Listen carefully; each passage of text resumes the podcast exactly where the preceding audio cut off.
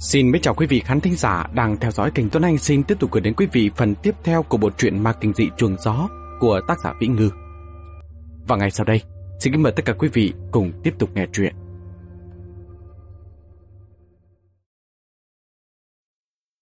Lại nói lúc bây giờ, Nhạc Phong tức giận đến mức run cả tay, nghiến răng nghiến lợi quát. Đem vưu tư ra làm lá chắn, hay lắm phải không? Ngày nào đó, anh có lỗi với cả thế giới này, cũng có lỗi cũng lôi cô ấy ra làm chuyện sâu xa đê tiện nào, cũng thành hành vi cao thượng trong sạch hết cả sao? Nhịn mãi mới kiềm chế, không cho anh ta về chầu thiên tổ. Anh thu súng lại, xiết áo nhấc anh ta lên. Dẫn tôi đi gặp Thịnh Cẩm Như. Thạch gia tín phương tay lau miệng, bình tĩnh nhìn Nhạc Phong. Vô ích thôi, Nhạc Phong, bà ta không gặp anh đâu. Nhạc Phong cười cười, họng súng liền chĩa vào trong trán anh ta. Thế nhưng, ai nói Thạch Gia Tín, bây giờ lại như đang nói với tất cả những kẻ họ thịnh không dám nhúc nhích đang ở đây. Bảo lão thái thái nhà họ thịnh các người đừng tưởng mình là cộng hành nào. Còn mẹ nó chứ, tôi có giống đang xin bà ta gặp mình hay không? Nói xong mở chốt khóa sẵn, cạch một tiếng, tràn ngập ý đe dọa. Thạch ra tín định nói gì đó, đến cửa miệng lại nuốt xuống, cuối cùng vẫn buông tay, miễn cưỡng cười cười, rốt cuộc cũng phải chịu thua.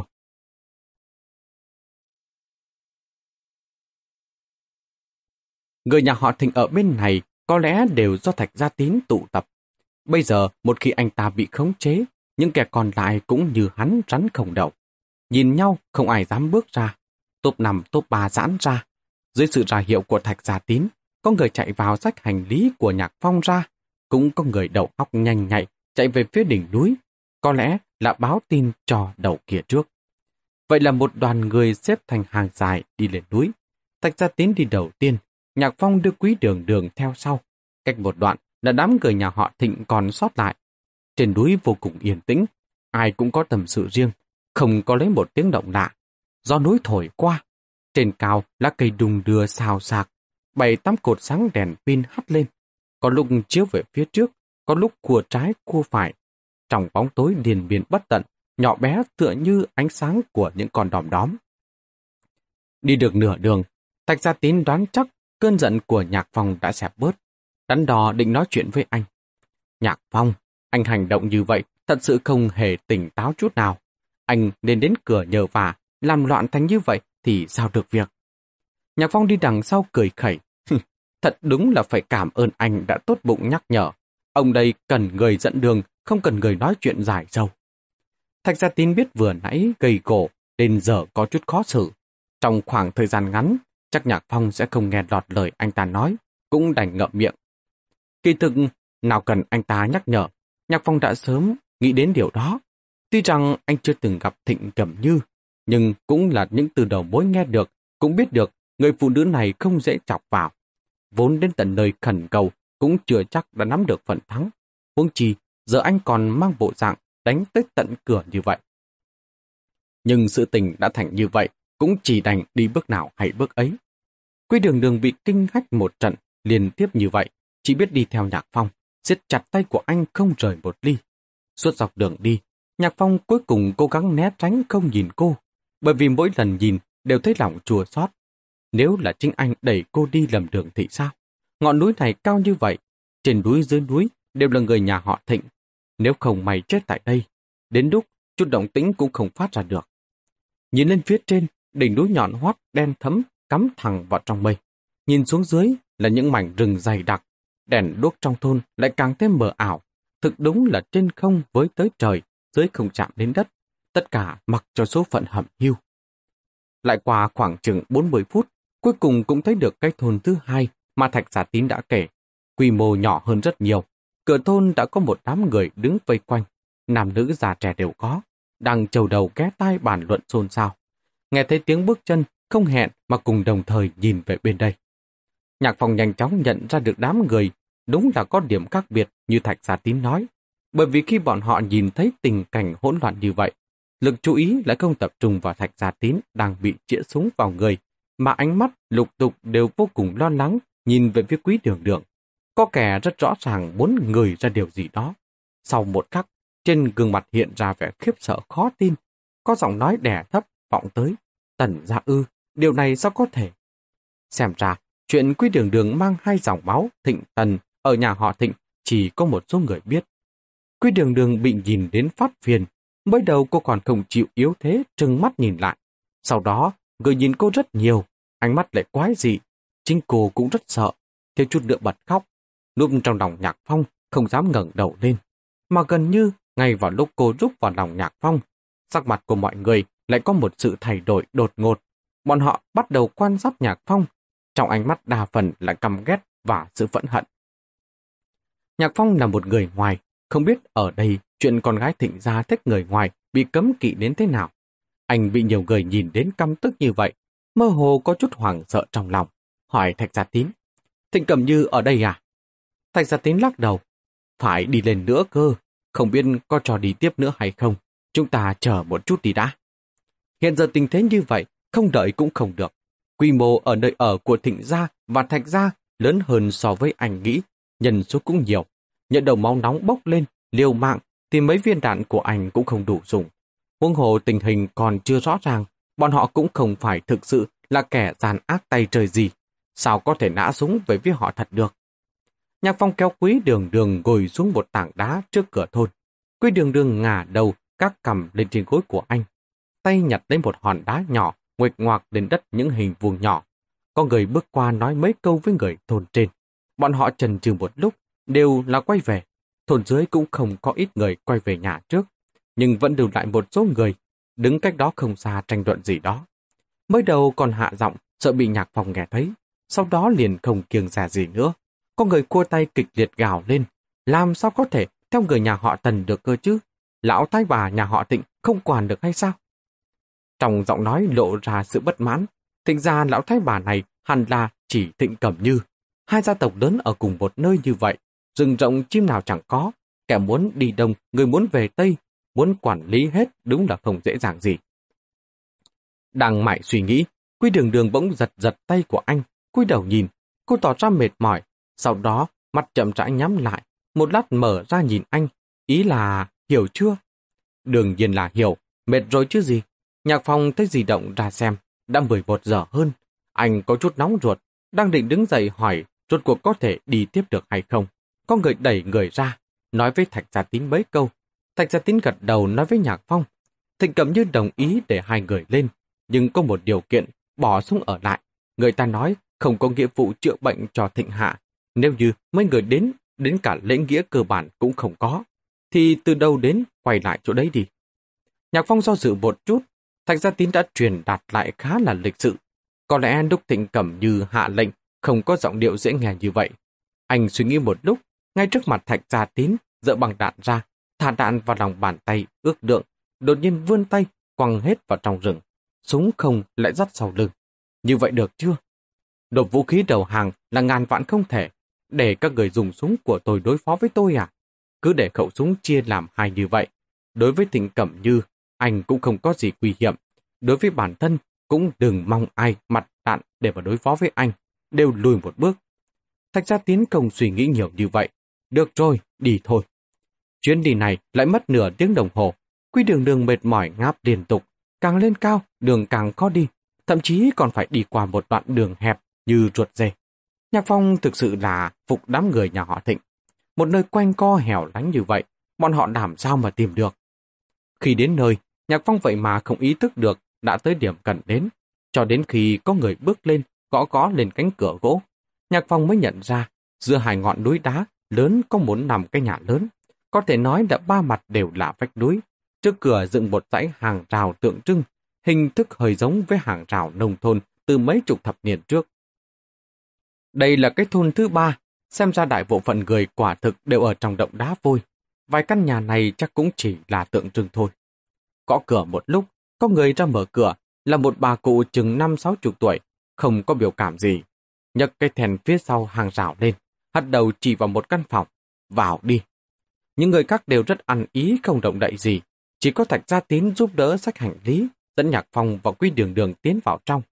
Nhạc Phong vốn cho là trong nhà không có thắp đèn, Lúc Thạch Gia Tiến đẩy cửa vào, anh mới nhận ra trong phòng có đèn là kiểu đèn kiểu cũ. Ngọn đèn quá mờ, cho nên từ phía ngoài nhìn vào, căn bản không thấy ánh sáng.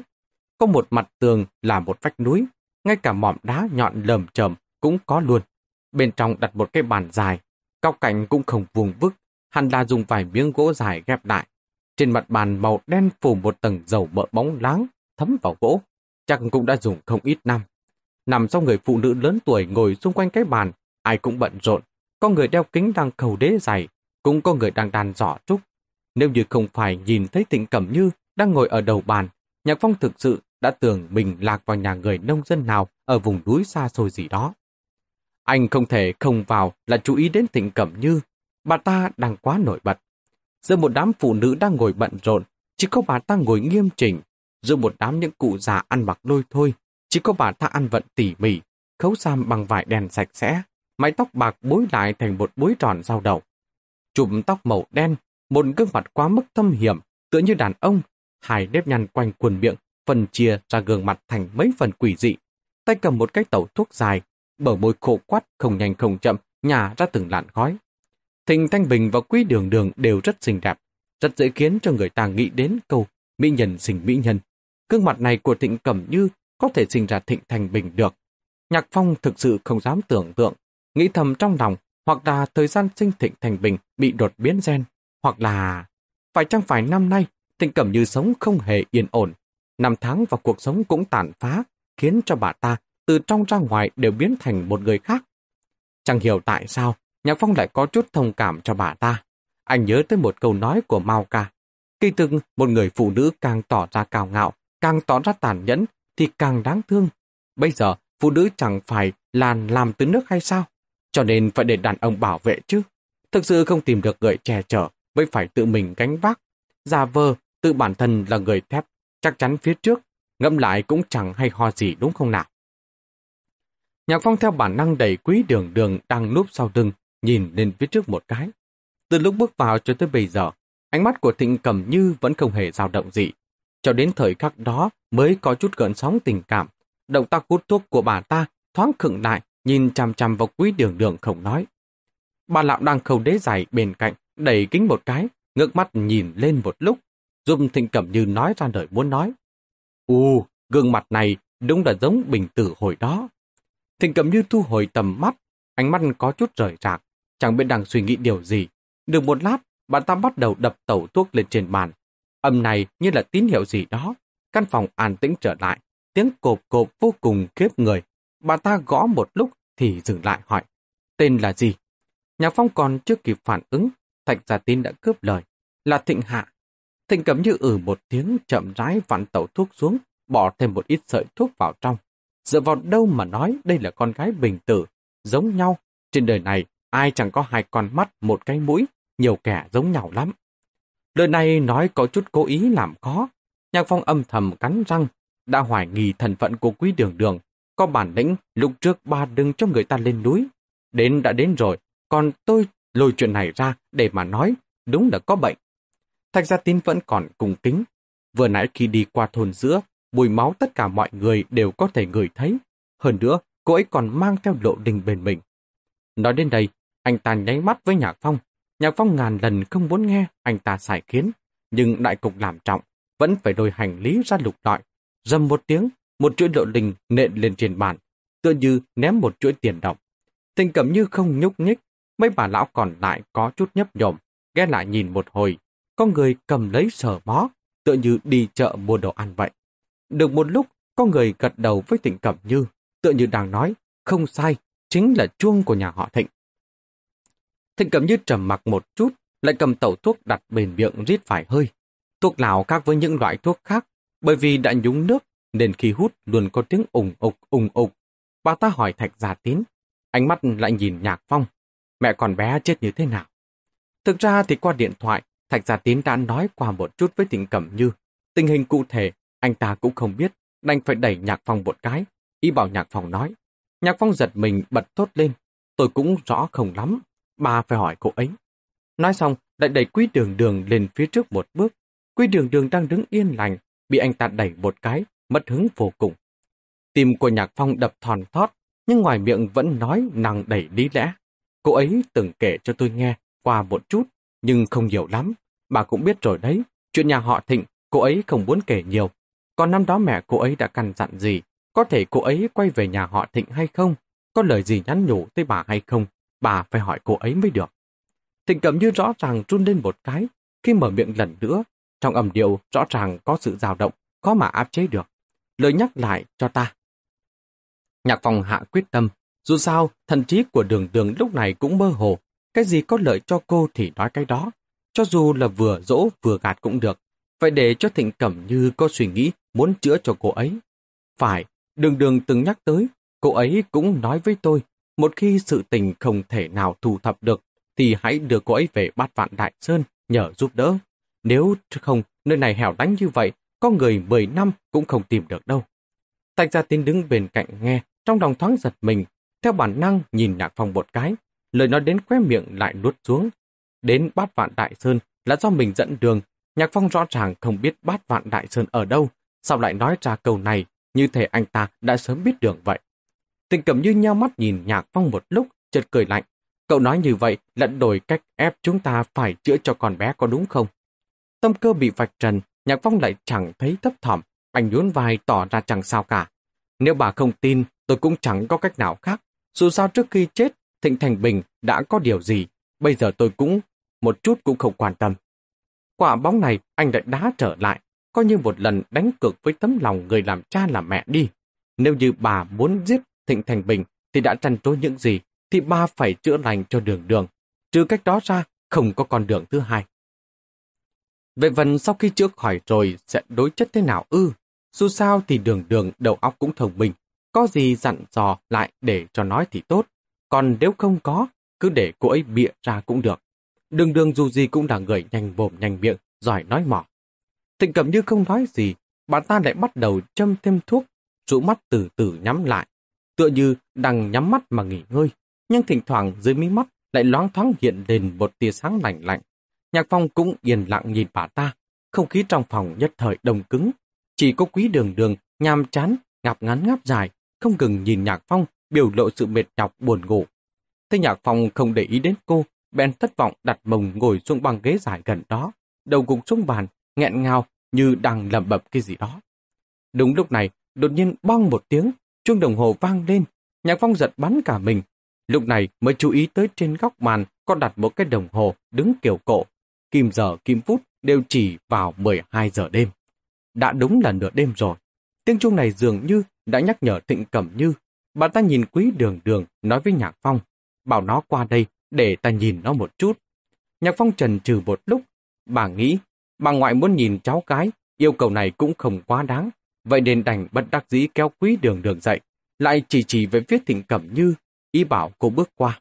Quý đường đường chán ghét nhìn Thịnh Cẩm Như một cái, lắc người không chịu. Nhạc Phong vốn đang bực bội, bị sự bất lực hợp tác của cô làm cho bốc hỏa, sắc mặt trầm xuống, thuận tay nhéo tay cô một cái. Quy đường đường ấm ức lắm, mặt ngấn lệ nhìn nhạc phong một cái, che lỗ tai lại rồi đi qua. Vẻ đau đớn trên mặt kia tự như không phải nhạc phong vừa véo tai, mà là cầm rào cắt mất lỗ tai của cô vậy. Nếu không phải tình hình hiện giờ rất đặc biệt, nhạc phong thực sự không muốn búng vào cái trán cô một cái. Ông đây cũng đâu có dùng tí sức nào, có cần phải đau đớn đến mức đấy không? Em diễn trò đến nghiện rồi đúng không hả? Quy đường đường bước tới trước mặt Thịnh Cẩm Như, đứng từ trên cao nhìn xuống, gương mặt lộ rõ vẻ thiếu kiên nhẫn. Thịnh Cẩm Như nhìn cô hai giây, đột nhiên vươn tay ra, bàn tay thô ráp như là móng chim, ghi chặt lấy cằm của cô bé, ép cô phải cúi đầu xuống. Quy đường đường đau đến mức kêu toáng lên, gương mặt Thịnh Cẩm Như hiện lên vẻ dữ tợn, trả sức dùng tay còn lại vạch mí mắt của cô ra. Da trên bí mắt vốn đã mềm mại, cộng thêm bà ta dùng sức khá mạnh, gần như là kéo, Quy đường đường rớt nước mắt ra, nghẹn ngào giữ lấy cánh tay của bà ta, còn chưa túm được, tình cầm như lại giống như gặp phải lựu đạn, lập tức đẩy cô ra. Mày thầy lại ngã đúng vào người nhạc phong đang sồng lên. Nếu không đụng phải vách núi phía sau, kiểu gì cũng thấy máu tươi chảy ra. Nhạc phong tức đến mức nắm đấm đã siết chặt lại, muốn tìm thịnh cẩm như nói đi đẽ. Thế nhưng quy đường đường cứ ôm chặt lấy anh khóc tu tu, bản thân lại không thần thần được ra. Đúng lúc này, Thịnh Cẩm Như bỗng trở nên khác thường, đứng dậy nói, ngày mai rồi hãy nói tiếp. Dứt lời cũng không quan tâm, nói nhiều lời xung quanh như vậy. Bước thẳng về phía phòng trong, vén tâm rèm vải cũ kỹ lên phền tiến vào. Xem ra căn phòng này là của Thịnh Cẩm Như. Mấy bà lão còn lại dường như đã quen với tính tình này của bà ta, cũng tự ai dọn đồ của người nấy mà rồi bỏ đi. Bà cụ vừa câu đế giày lúc nãy đi đến cửa mới nhớ ra điều gì đó, lại quay lại nhìn nhạc phòng nói. Bên cạnh có một phòng trống, có phản có thể nằm được đấy. Nhạc phong sừng sốt một chút, Thạch Gia Tín bước nhanh tới, đẩy anh một cái, hạ giọng nói. Ở lại cái đã, để anh ở lại, tức là vẫn còn có hy vọng. Đừng có nhiều chuyện nữa, có được không? Lúc bây giờ Nhạc Phong thoáng cảm thấy nhẹ nhõm hơn một chút. Mặc dù không có cảm tình gì với Thạch Gia Tín, nhưng hiện giờ, lời nói của anh ta chắc chắn cũng có thể tìm được. Căn phòng trống kia đúng là đủ đơn sơ. Trên phản, ngay cả chăn đệm cũng không có. Mặt phản phủ một tầng bụi dày, cũng không biết đã không có người ở từ bao lâu. Nhạc Phong lấy điện thoại làm đèn pin, dựng tấm phản lên gõ xuống đất rũ bụi, lại lấy túi ngủ ra trải lên bên trên. Không nghĩ đến chuyện phải mang nệm, gối. Tối nay mà không có chăn mà đắp. Cũng may, cũng chỉ có một đêm. Nếu quả thực phải ở lại đây vài ngày để chữa bệnh cho quý đường đường, Thịnh Cẩm Như chắc chắn cũng không cho phép anh ở lại chỗ này. Quá nửa là sẽ đuổi anh xuống chân núi. Thủ xếp xong xuôi, Quy đường đường vẫn còn núp ở trong góc tường chùi nước mắt. Nhạc phong đau lòng khôn tả, kéo cô qua, ngồi xuống giường giúp cô nhẹ nhàng xoa mắt. Bật di động lên soi, dưới bầu mắt là một dấu tay đỏ rực. Giờ vẫn còn chưa tiêu bớt, đủ thấy thịnh cẩm như đã ra sức thế nào. Nhạc phong giúp cô xoa một lúc, còn giúp cô thổi thổi mà hỏi, có còn đau không? Đoán chừng đã hết đau, bởi vì vẻ mặt kia không còn rất hưởng thụ. Nhạc phong cười cười, vỗ vỗ mặt cô, lại hôn lên môi của cô một cái. Đúng lúc này, Quý Đường Đường đột nhiên nhớ ra chuyện gì, giơ tay che kín lỗ tai của mình, dùng một loại ánh mắt vừa tức giận vừa khiển trách mà nhìn Nhạc Phong. Đúng là lòng dạ bé bằng cây kim, chắc lại nhớ đến cái chuyện lúc nãy bị anh kéo tai, giờ muốn tính sổ đây mà. Nhạc Phong bắt đầu điên lên. Cái gì gọi là chi có đàn bà thì tiểu nhân khó mà nuôi chứ. Chính là như thế này đây này. Huống chi bây giờ đường đường còn là hợp thể của cả đàn bà lẫn tiểu nhân. Nhạc Phong vừa nhìn chằm chằm vào cô. Đường đường, anh cho em một cơ hội đây. Nhật quyết không chịu bỏ qua cho anh đúng không? Quý đường đường không nghe được nhưng nhìn vẻ mặt kia chắc là muốn truy cứu đến cùng. Che che tay, còn phối hợp với cơ mặt biểu cảm như thể là đau đớn lắm vậy. Nhạc Phong cuối cùng cũng phát điên. Em có chút tố chất nào không hả? Vừa nãy anh véo vào tai bên này cơ mà. Thịnh cầm như bước vào trong phòng, vẻ mặt bình tĩnh giả dối lúc trước không còn rót lại lên một chút, cơ thể trên mặt không chịu khống chế mà co giật. Cổ họng trượt lên trượt xuống, lồng ngực phập phồng liên tục, bỗng nhiên trở nên gấp gáp, bước vài bước vọt tới bức tường trước mặt, điên cuồng xé rách họa báo trên tường, miệng không ngừng lẩm bẩm. Ở đâu? Ở đâu? Tường là bức tường đất, dính mấy tờ báo cũ chồng chất lên nhau. Bởi vì niên đại đã rất lâu, rất nhiều chỗ đã ố xanh ố vàng, có vài đầu báo còn là điểm nóng của những năm 70-80. Gì mà cải cách mới thử nghiệm tấn công tội phạm kinh tế, hoa thủ tướng hội kiến bộ trưởng Gordon Brown, vân vân và mây mây. Lớp hồ rắn lúc đầu cũng đã khô lại, chỉ xét rẹt một cái là tróc xuống cả mảng lớn. Tình cầm như lại hai tay run rẩy giật nó xuống. Có lúc dùng sức, đầu ngón tay cào vào trong tường đất, kéo theo bụi rời lạ tả. Trong lúc kéo một tờ báo xuống, tình cầm như bỗng như giống như bị chính diện. Một đột nhiên lại bất động. Con ngươi vẩn đục trừng trừng giống như bị thứ gì đó dính chặt vào một tấm ảnh. Đó là một bức ảnh phóng đại đã ố vàng.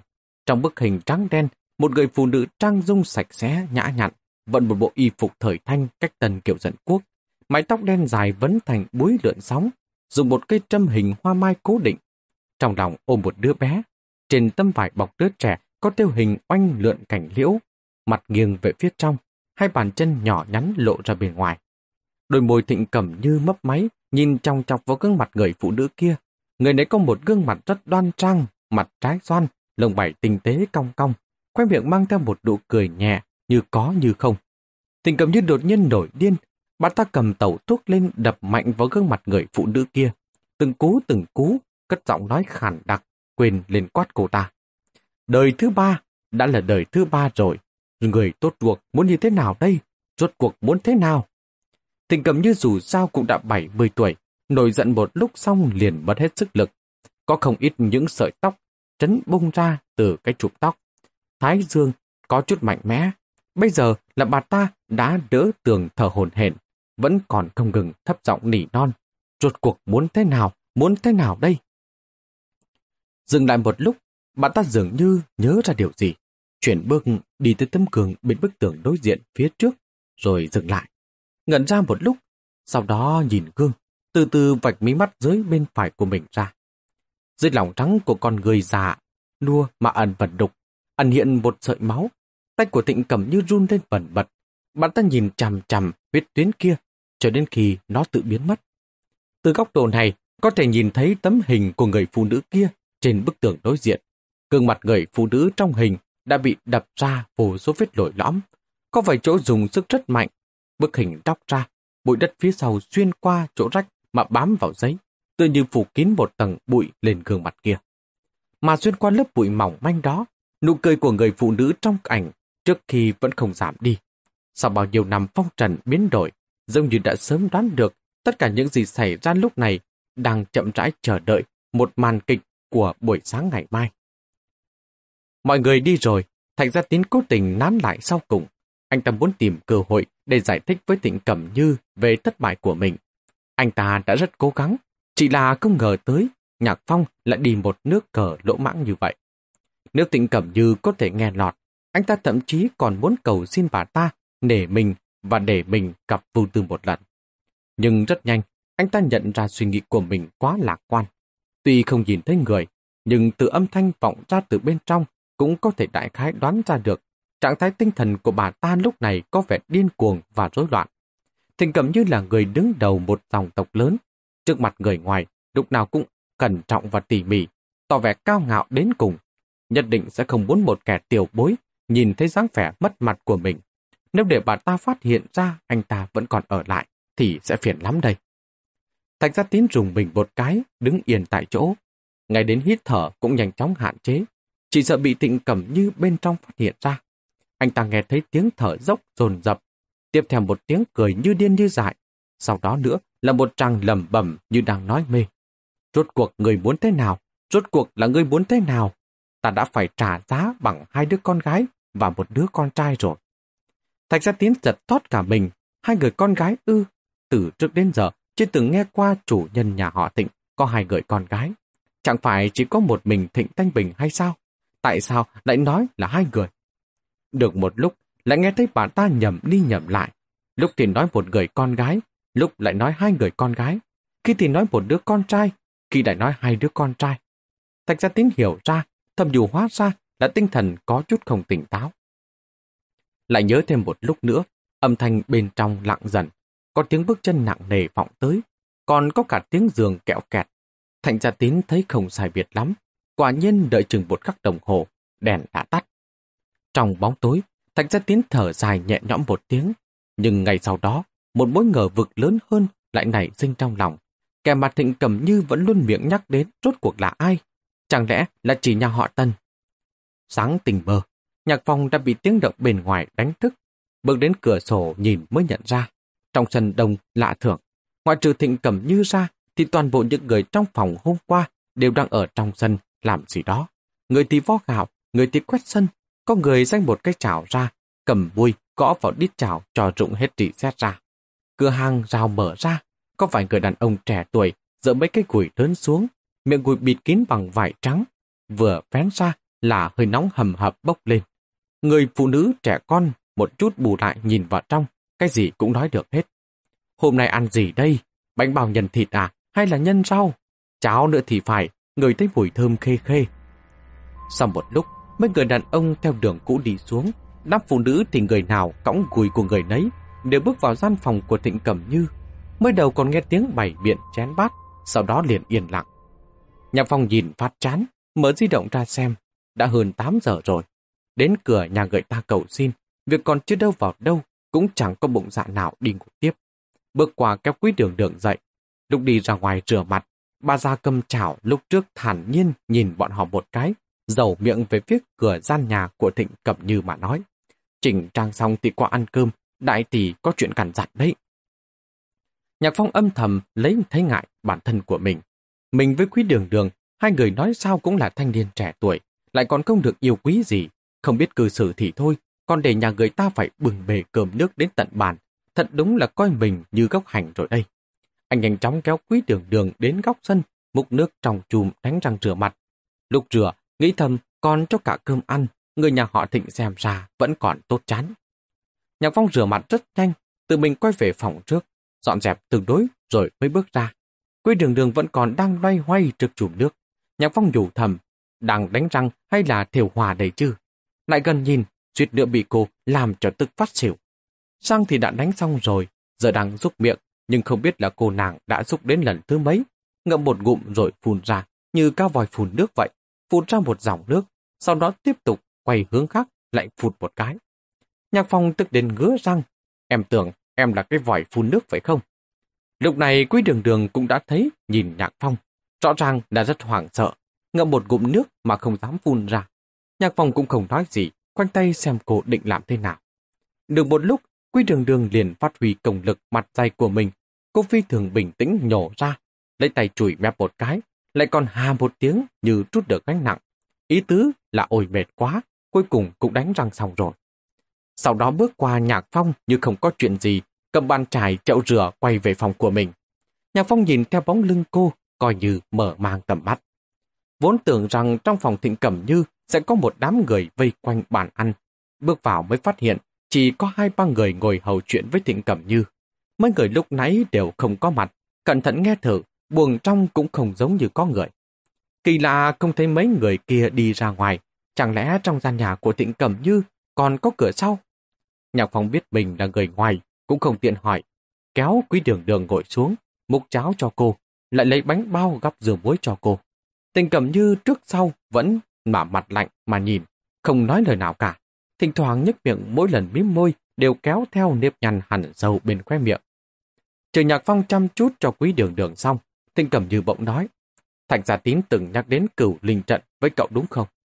Không chút vòng vo, đi thẳng vào vấn đề, lồng ngực của nhạc phong thon thót lên một cái, lòng dạ ăn cơm cũng không còn, đắn đò hỏi một câu, có thể chữa được cho tiểu hạ hay không? Thịnh Cẩm Như không trả lời ngay, bà ta rút ống thuốc trong cái túi ra, bây giờ không nhanh không chậm lau chùi miệng tàu, nhưng cố tình muốn dập tắt cơm thèm ăn của Nhạc Phong. Cho dù Nhạc Phong có ngốc đến thế nào, có khiếu thiền nhẫn đến thế nào, thế nhưng đi chẳng nữa, trên mặt cũng phải trắng mà tỏ ra cung kính, ngoan ngoãn. Được một lúc, Thịnh Cẩm Như mới mở miệng. Muốn chữa tật này của con bé, ít nhất cũng mất ba ngày.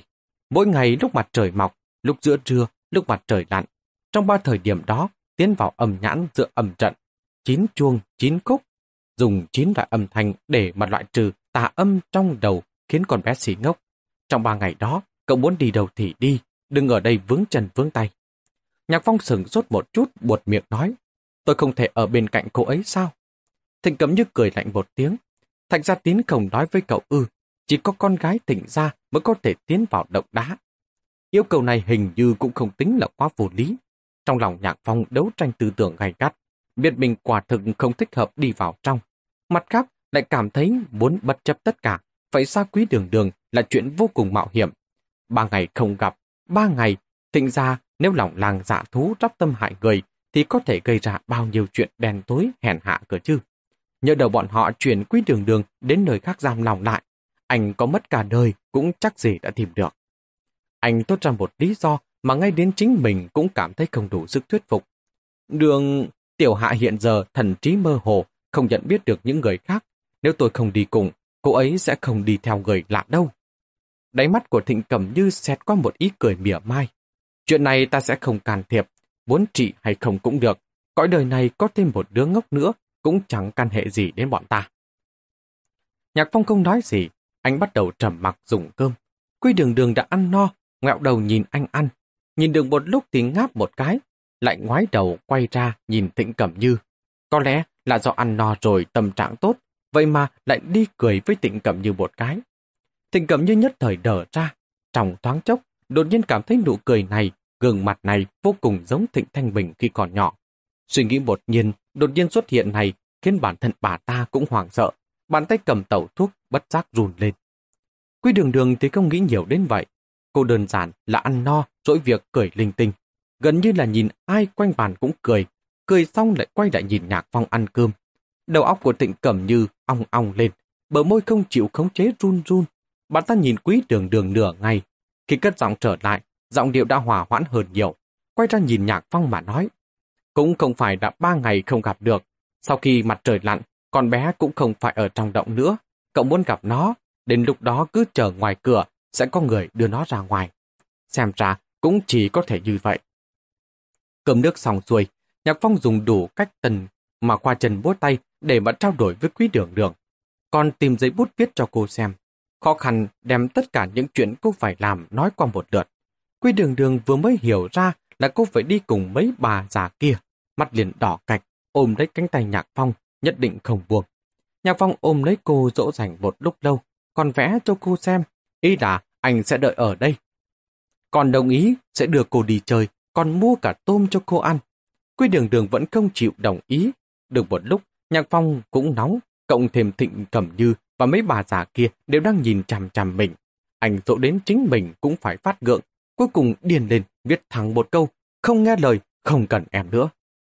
Được mặt của quý đường đường lập tức rơi xuống, cô siết chặt tờ giấy trên bàn, hai tay che mặt khóc, trái tim nhạc phong đều bị cô khóc đến tàn nát.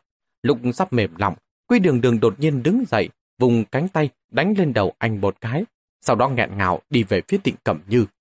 Nhạc Phong bị cô đánh trong một cái, vừa giận vừa buồn cười. Tịnh Cẩm Như mắt lạnh nhìn, bây giờ gương mặt không chút thay đổi, nhưng đáy mắt lại phi thường phức tạp. Một lúc sau bà ta ra hiệu cho một trong số những người kia, dẫn cậu ta đến thôn dưới trần núi, nếu thực sự muốn gặp, buổi tối lại lên đón người. Vừa ra đến cửa, Nhạc Phong ngoảnh lại nhìn quý đường đường một cái, đoán chừng cô vẫn còn tức vì câu không nghe lời không cần em nữa.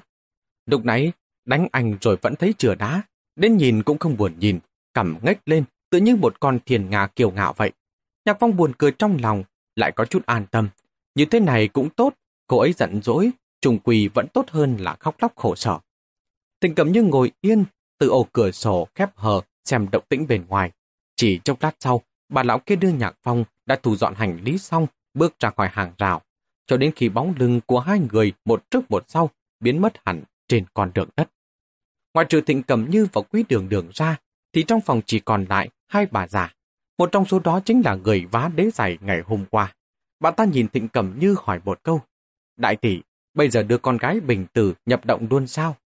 Thịnh cầm như ừ một tiếng, vươn tay kéo quý đường đường về phía trước, quay lại nhìn gương mặt của cô. Bỗng nhiên không kìm được, vươn tay vuốt lên gò má cô. Bàn tay bà ta tựa như vuốt chim, chạm đến một mặt rất là khó chịu. Quy đường đường rất là khó chịu, nhưng nghĩ đến những lời nhạc phòng nói bàn nãy, phải nghe lời, đành nhíu mày một cái nhịn xuống.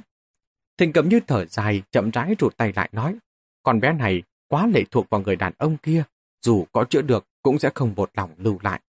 Bà già kia gật đầu, nhất định là như vậy, mọi người đều thấy được, có câu hoạn nạn thấy chân tình, con gái của Bình Tử đã ra nông nỗi này, cậu ta còn có thể chăm sóc đến như vậy, chắc hẳn tình cảm không có tệ, nếu cưỡng ép chia tay thì không ổn. Nhỡ đâu lại mù quáng giống mẹ nó trước kia thì càng khó giải quyết. Thanh cầm như cười một tiếng, rút từ trong ngực ra một cái khăn đen, đặt lên trên đầu gối gấp lại thành một dài dài. Sau đó vươn tay kéo quý đường đường lại. Tiểu hạ lại đây, bà ngoại giúp con che mắt. Lát nữa tối, con sẽ sợ đấy. Bà ta vừa nói vừa cầm lấy tấm khăn bịt mắt quý đường đường lại. Không có nhạc phong ở bên, quý đường đường cũng rất ít náo loạn, có xu hướng mặc kệ tất cả ra sao thì ra. Thích giày võ thế nào cũng được. Tình cầm như xoay người cô lại, thắt nút cái khăn lại, vừa buộc vừa căn dặn bà già kia. Ta cũng không hiểu nổi, rốt cuộc là mạch lộ linh nhà chúng ta bị làm sao. Hết đứa này đến đứa nọ vì đàn ông và điên đảo thần hồn. Thịnh hạ đúng đã do bình tử sinh ra. Ta nhất định phải giữ nó lại. Còn người kia, bà hãy gọi điện cho người dưới thôn, bất chấp dùng thủ đoạn gì. Nói tóm lại, ta không muốn nhìn thấy cậu ta nữa ta cũng không muốn tiểu hạ có cơ hội nhìn thấy cậu ta. Sau khi chuẩn bị tường đối, tình cẩm như kéo tay quý đường đường, dắt cô vào trong phòng. Có lẽ là do trời sinh cảm ứng huyết mạch, ra thịt tiếp xúc, vậy mà lại khiến cho tình cẩm như thoáng rùng mình. Khoảnh khắc ngắn ngủi đó, bạn ta đột nhiên sinh ra một thứ ảo giác, cảm thấy người mình đang nắm tay không phải quý đường đường, mà là bình tử, tự như vô số lần trong động. Phải trải đầu cho bình tử, lau khô mặt, bôi nước thơm, sau đó nắm tay. Lúc đó, bàn tay của bình tử vẫn còn mũm mĩm, vừa thơm lại vừa mềm. Nhưng tại sao Tại sao Bình Tử lại nhẫn tâm bỏ đi được chứ? Bình Tử trước giờ vẫn là đứa bé hiếu thuận. Con bé không biết nói đi rồi. Người làm mẹ sẽ đau khổ thế nào hay sao? Ở lại nhà họ Thịnh thực sự khiến con bé chịu khổ như vậy ư? Vậy nên dù phải chết, bà Vũ trong cửa cũng phải chạy đi. Cả đàn ông kia quan trọng như vậy ư? Quan trọng hơn cả người mẹ đã sinh thành đôi nấng ngày ngày nhớ đến con hay sao? Gương mặt giả nua phủ kín nếp nhăn có chút run rẩy, đáy mắt đang từ vẻ tự ái hiếm thấy, bỗng nhiên lại biến thành tây lương hận thủ. Cho đến khi tiếng kéo bàn lạch cạch vọng tới, bà Tâm mới tỉnh táo trở lại. Hải ra, hai bà già kia đang cúi người dịch một góc bàn ra. Một trong hai người ngồi xuống cầm lấy mép tấm thảm giống hệt như nền đất mà cuốn lên. Bên dưới nền đất này là một phiến đá vuông vức, bên trên mép có ổ khóa. Bà già kia táo từ trên cổ xuống một chiếc chìa khóa đồng cũ, tra vào vặn một cái, phiến đá như bị cơ quan gì kéo ra, lại cạch dịch sang một bên. Sau đó, phía dưới còn có một mặt tiền đồng. Ở giữa có một cái đĩa quay giống như kiểu điện thoại cờ cổ. Có điều để trần khắc, khắc thành bát quái ẩm giường song ngư. Trên đĩa quay có 8 cái lỗ, tương ứng với 8 chữ can, khảm, cấn, chấn, tốn, đi khổn đoài. Thình cầm như cuối người dẫn theo trình độ của 9 ngôi sao trong năm mà khởi động đĩa quay. Sau khi gảy một vòng, vốn là một mặt tiền đồng bỗng nứt ra từ giữa, chia làm bốn hướng, ẩn vào bức tường, tạo ra một cửa động tối tăm. Nhờ có ánh sáng, có thể nhìn thấy một lối đi xuống, làm từ đá xanh. Chỗ xa hơn, có lẽ do động đá vùi bị nước ngấm, chỉ có thể nhìn thấy ánh nước loang loáng, không biết có bao nhiêu tầng bậc. Một bà già tiến vào động trước, sau khi đi được vài bước mới thắp ngọn đèn báo trong tay lên. Trong bóng tối, cuối cùng cũng hiện lên một quầng sáng đỏ đậm. Tình cầm như ra hiệu cho người ở trên, ý bảo bà ta chú ý canh chừng trên mặt đất. Sau đó liền kéo quý đường đường chậm rãi bước xuống thềm đá. Bước xuống vài bước, trên đỉnh đầu vọng đến tiếng vang phiến đá cửa động lại từ từ khép lại. Quy đường đường không nghe được, cũng không nhìn thấy, chỉ biết giết tay thịnh cẩm như, dò dẫm bước xuống. Mỗi một lần đặt chân xuống đều vô cùng hoảng hốt, chỉ sợ bước hụt một cái. Tuy thịnh cẩm như đã rất chú ý đến cô, mới đầu là diều, sau đó gần như đỡ lấy. Nhưng trong lòng cô vẫn cảm thấy không chắc chắn. Dù trí óc giờ ngây thơ như đứa trẻ, nhưng dựa vào trực giác cơ bản, cô vẫn phân biệt được nam nữ. Người trẻ khỏe với người già, canh tay đỡ lấy cô của thịnh cầm như gầy cuộc, run lẩy bẩy. Quy đường đường chán ghét, nghĩ bà ấy còn không khỏe bằng mình.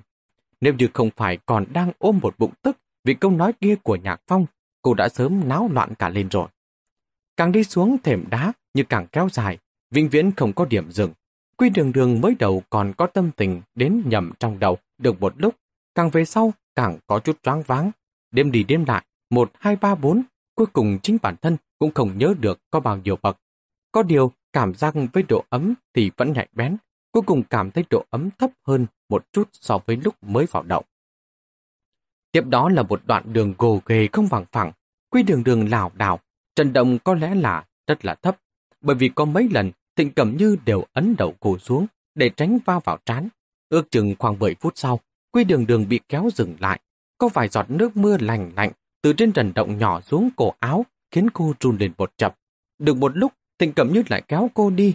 Đi được hai bước, quy đường đường bỗng hoảng hốt. Dưới chân là một tấm bè lắc lư. Tên này là lên thuyền rồi ư. Có lẽ là vậy, bởi vì lên bè xong, Thịnh Cẩm Như liền đỡ cô ngồi xuống.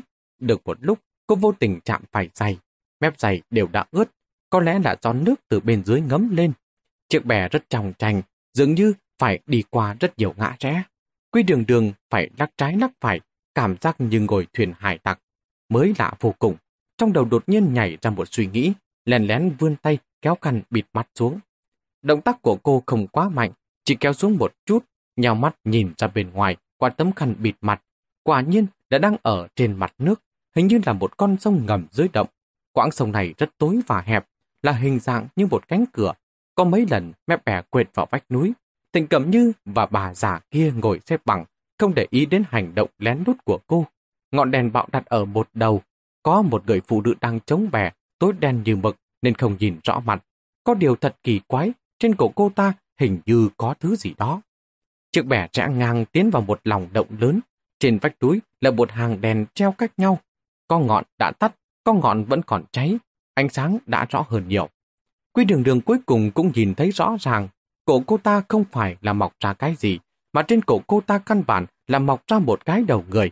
Cô ta là người có hai cái đầu. Cái đầu mọc ở cổ kia tuy chỉ to bằng chén trà, nhưng thật quỷ dị, có đầy đủ mắt mũi miệng. Mắt nhìn đăm đăm vào cô, cái miệng mấp máy như muốn nói chuyện, nhưng trong lúc mấp máy thậm chí còn nở ra một nụ cười với cổ nữa. Quy đường đường sợ đến mức dựng cả tóc gáy, cô hét lên một tiếng nhảy dựng cả lên. Thịnh Cẩm Như và bà già kia lại càng hoảng hơn, muốn giữ cổ lại mà không kịp.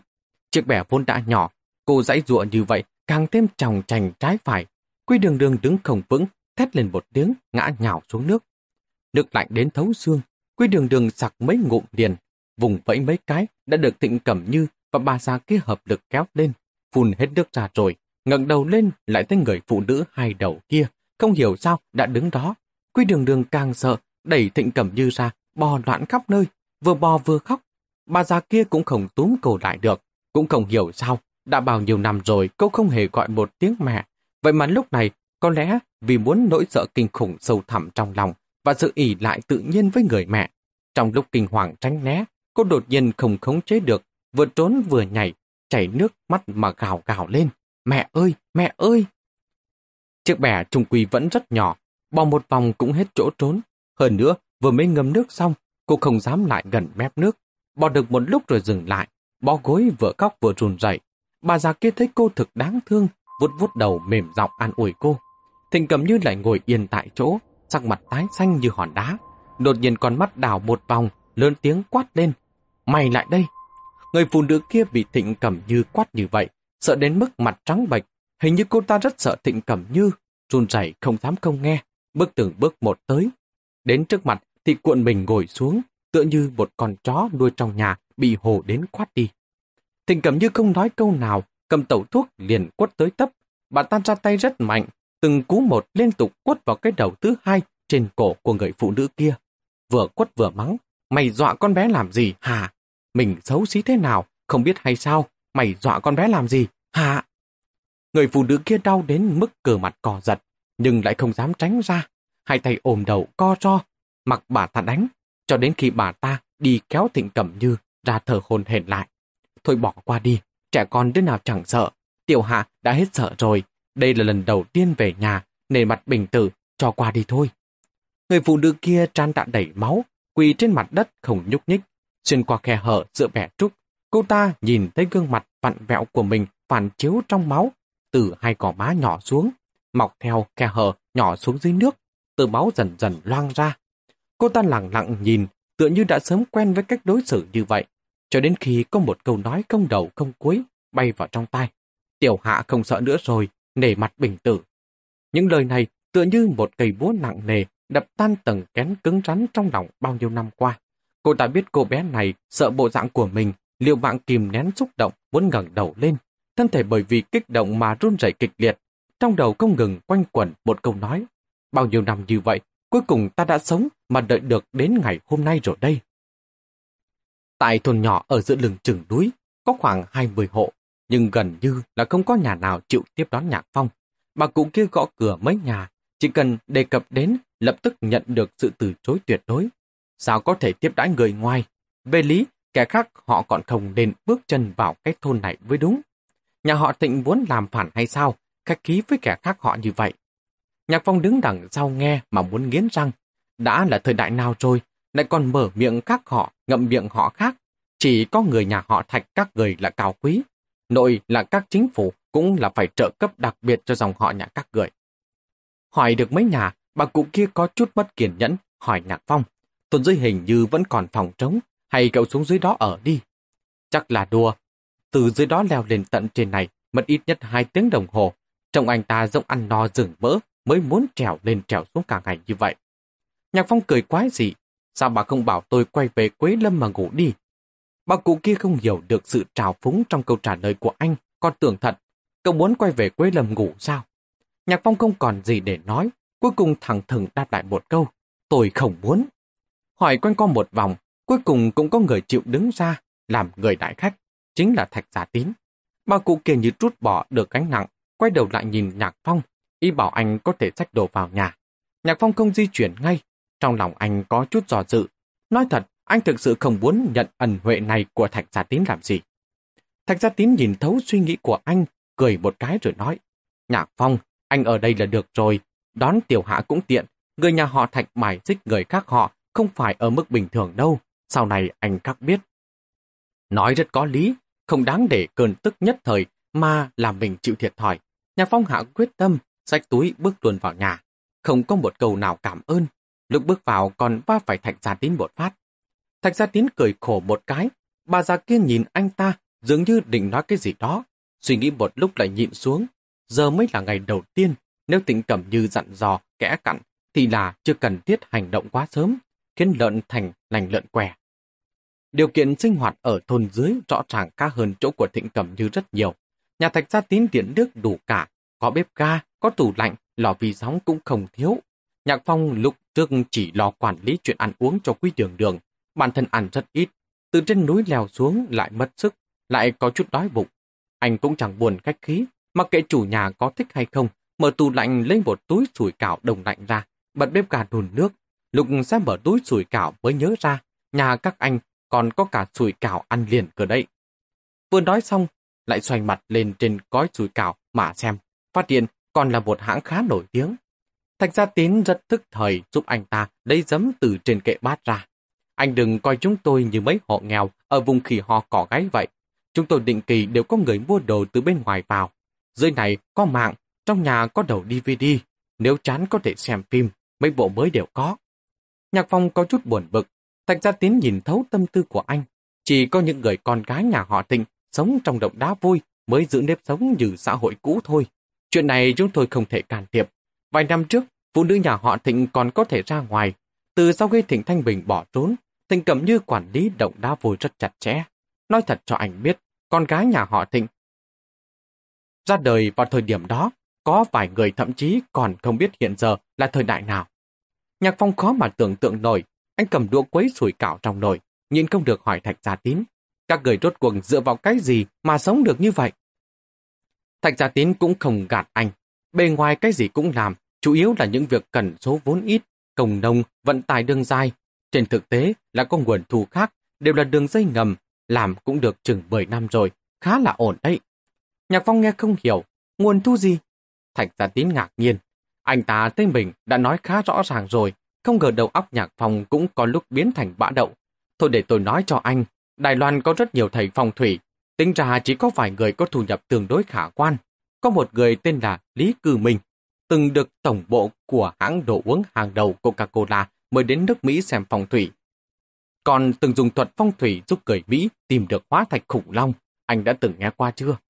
Nhạc Phong lắc đầu, người này tôi chưa từng nghe qua bao giờ. Thế nhưng, điều anh nói tôi cũng hiểu. Đừng nói là Đài Loan, hiện giờ nội địa có rất nhiều thường nhân giàu có mua nhà cần xem phong thủy, trồn cất cần xem bổ mã, đặt tên phải coi mệnh số. Đã vùng tiền vào chuyện này rồi thì chỉ có thể luẩn quẩn dựa vào nó. Thành ra tín gật đầu. Chính là như vậy. Bên ngoài nhìn vào, đại lục chúng ta vẫn đang bài trừ về tín, không đề cập tới những thứ đó. Nhưng anh cũng biết rồi đấy, quan cấm dần truyền, chỉ cần có đường dây ngầm làm nghề này đủ để có cả một gia tài. Mồm mép một chút, tiền qua tay không ít hơn mở nhà máy xí nghiệp là bao. Nhạc Phong nghe vậy dường như hiểu ra, phụ nữ nhà họ thịnh thiền phú dị bẩm, được cho là thân mang dị thuật, dĩ nhiên có thể thử con đường phát tài này. Không thể nào có đạo lý ôm bắt vàng mà lại đi ăn xin được. Kỳ thực nhiều năm trước đây, thịnh già cũng có tiếng rồi. Tôi có xem qua một vài ghi chép được nhà họ thịnh lưu truyền lại. Hình như là năm Thanh Triều Khang Hy thứ 30. Có một đoạn như vậy, kể rằng Hoài Dương có một kẻ giàu có, cha gặp cướp đột tử, oán khí nấn ná không đi. Trong nhà đêm đêm đều nghe tiếng khóc, con cháu khổ sở lâu như vậy. Sau này được một đồng sự truyền cho một bí thuật, phải dùng một mảnh phỉ thúy như ý, một hộp kim châu, vàng bạc mới mời được họ thịnh trấn an linh hồn. Chín ngày sau, dị tượng đều biến mất. Đây là ghi chép sớm nhất tôi đọc được về nhà họ thịnh. Chỉ có điều, đây chỉ là những gì được văn tự ghi lại được thôi. Trên thực tế, có khi còn sớm hơn nữa ấy chứ. Nhạc Phong bị câu chuyện không đầu không cuối này làm cho choáng váng đầu óc. Lúc lấy lại tinh thần mới phát hiện sùi cảo trong nồi đã nở trường phệnh. Nhanh chóng múc nước lạnh xối vào, sau đó nói thì sao? Sau đó thì sao? Bao nhiêu năm như vậy, đổi thang như không đổi đuốc. Bây giờ có cầu tất có cung. Thần nhân bị hại, cho dù táng ra bại sản cũng phải tìm ra hung thủ cho người chết một lời công đạo. Hại chết người, sợ có nhân quả báo ứng, nghi thần nghi quỷ, đêm không thể chợp mắt. Đã hiểu chưa? Những kẻ như vậy đều là kìm chủ. Chúng tôi không lo, không có tiền vào túi. Đại khái đã rõ ràng rồi, không khó hiểu. Nhạc phong tắt bếp ga đi, múc rủi cào ra để lên trên mặt bàn, rồi ngồi xuống, vừa ăn vừa tiếp tục hỏi anh ta. Tính ra bị tần gia truy đuổi như vậy, hận không thể trốn xuống lòng đất, vậy mà còn có lòng dạ chạy đi móc đối làm ăn sao? Thạch Gia Tín bây giờ chỉ cười nhạt, chân chạy việc mà thôi, cần gì phải kinh động đến nòng cốt thịnh gia, đám người dưới trần núi để làm gì? Hơn nữa thịnh gia nhận việc cũng có quy tắc, đều do tổ tiên truyền xuống, không tiếp quan tiếp chỉ, nghèo không thể tiếp, tiếp chỉ tiếp giàu. Ba năm không làm, làm một lần ăn ba năm. Anh thấy đấy, trên núi dưới núi, trong động đá vôi nữa, tổng cộng được bao nhiêu người, tính ra cũng chỉ hơn trăm việc ăn, thịnh ra có thể đuổi được. Nhạc phong bỗng nhiên mà phản ứng lại, không biết quan tôi có thể hiểu, không tiếp quan tôi có thể hiểu, không muốn có quan hệ đến cảnh sát các thứ đúng không? Nhưng tiếp phì là có ý gì? Thiện ác không phân biệt à? Lại còn nghèo không tiếp, chỉ tiếp giàu, chẳng phải là loại tham phú phụ bẩn hay sao? Thạch gia tín vậy mà còn ngạc nhiên hơn cả anh. Vậy thì đã sao? Thịnh gia cũng đâu phải lôi phong, lại chẳng muốn tích đức tù đạo thành tiên. Bao nhiêu người đều dựa vào tay nghề để mưu sinh. Người có thể may vá, bán quần áo, mới biết nấu ăn thì mở quán. Thịnh gia đâu có khác gì bọn họ. Vì sao bọn họ, mọi chuyện lại gắn lên thịnh gia, lại thành có sữa thì phải làm mẹ. Mồm mép của thạch gia tín bỗng nhiên trơn tru như vậy. Nhạc phong cũng có chút khó mà đỡ nổi. Hơn nữa, tin tức đến quá đột ngột, đầu óc của anh có hơi loạn.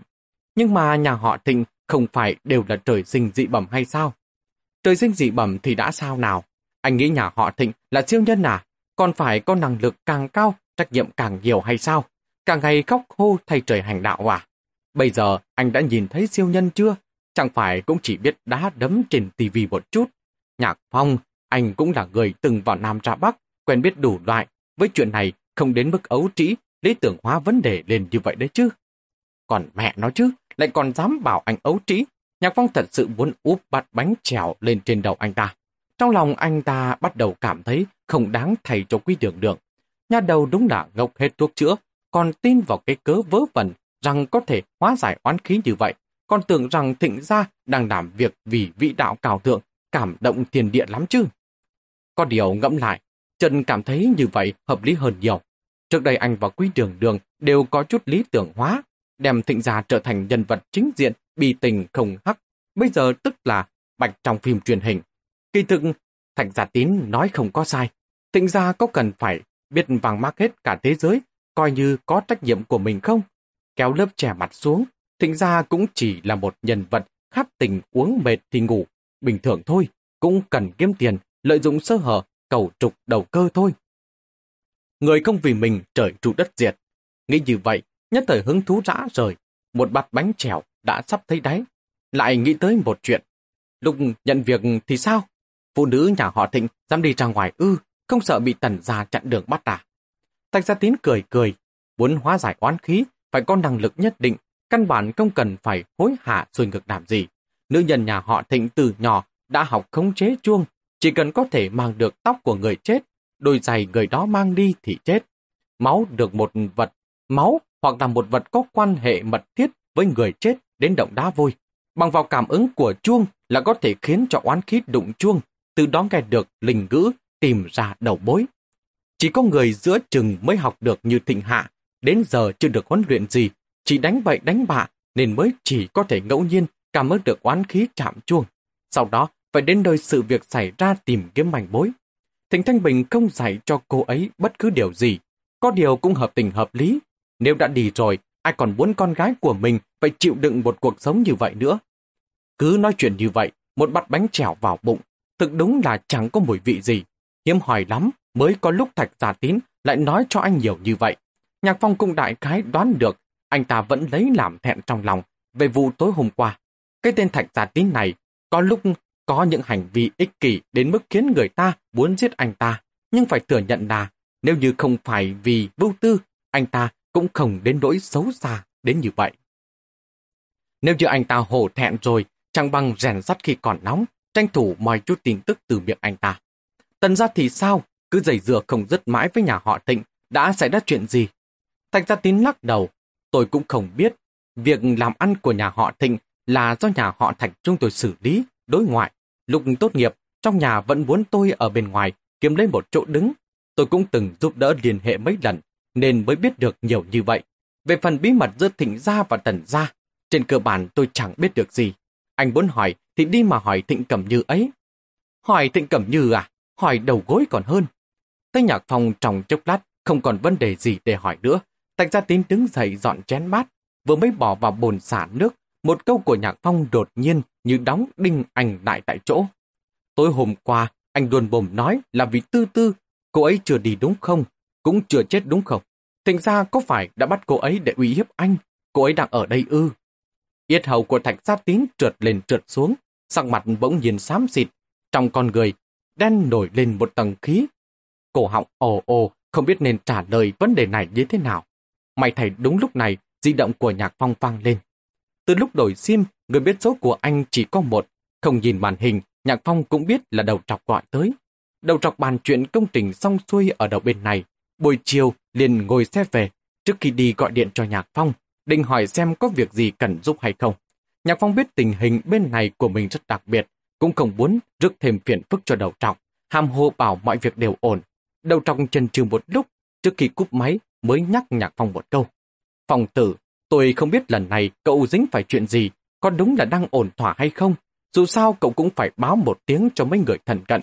Mao ca đã gọi tôi hai lần rồi, hỏi tôi có phải phong tử cậu đã xảy ra chuyện gì hay không. Sau lần nào gọi điện cũng tắt máy. Không có sự đồng ý của cậu, tôi cũng không dám nhắc đến tình hình của cậu bây giờ. Mất công, lão ấy lại lo lắng. Cúp máy xong, Nhạc Phong do dự một lúc lâu, cuối cùng vẫn quyết định lần lượt gọi điện cho Mao Ca và Khiết Du cùng với Thạch Gia Tín. Thạch Gia Tín vẫn đứng lù lù như cây cọc gỗ trước bồn nước. Nước trong vòi tuôn xuống ào ào, bọt nước màu trắng vẩy tung tóe. Nhạc phòng bước qua khóa vòi nước lại, nói một câu. Anh làm cái gì thì làm đi, tôi ra ngoài gọi điện một cái. Kính thưa tất cả quý vị khán thính giả, câu chuyện này tiếp tục diễn biến như thế nào? Xin kính mời tất cả quý vị khán thính giả cùng tiếp tục theo dõi. Để ủng hộ kênh, quý vị có thể để lại bình luận, cũng như chia sẻ, hoặc có thể ủng hộ tài chính trực tiếp về các địa chỉ đã được ghi ở phần mô tả.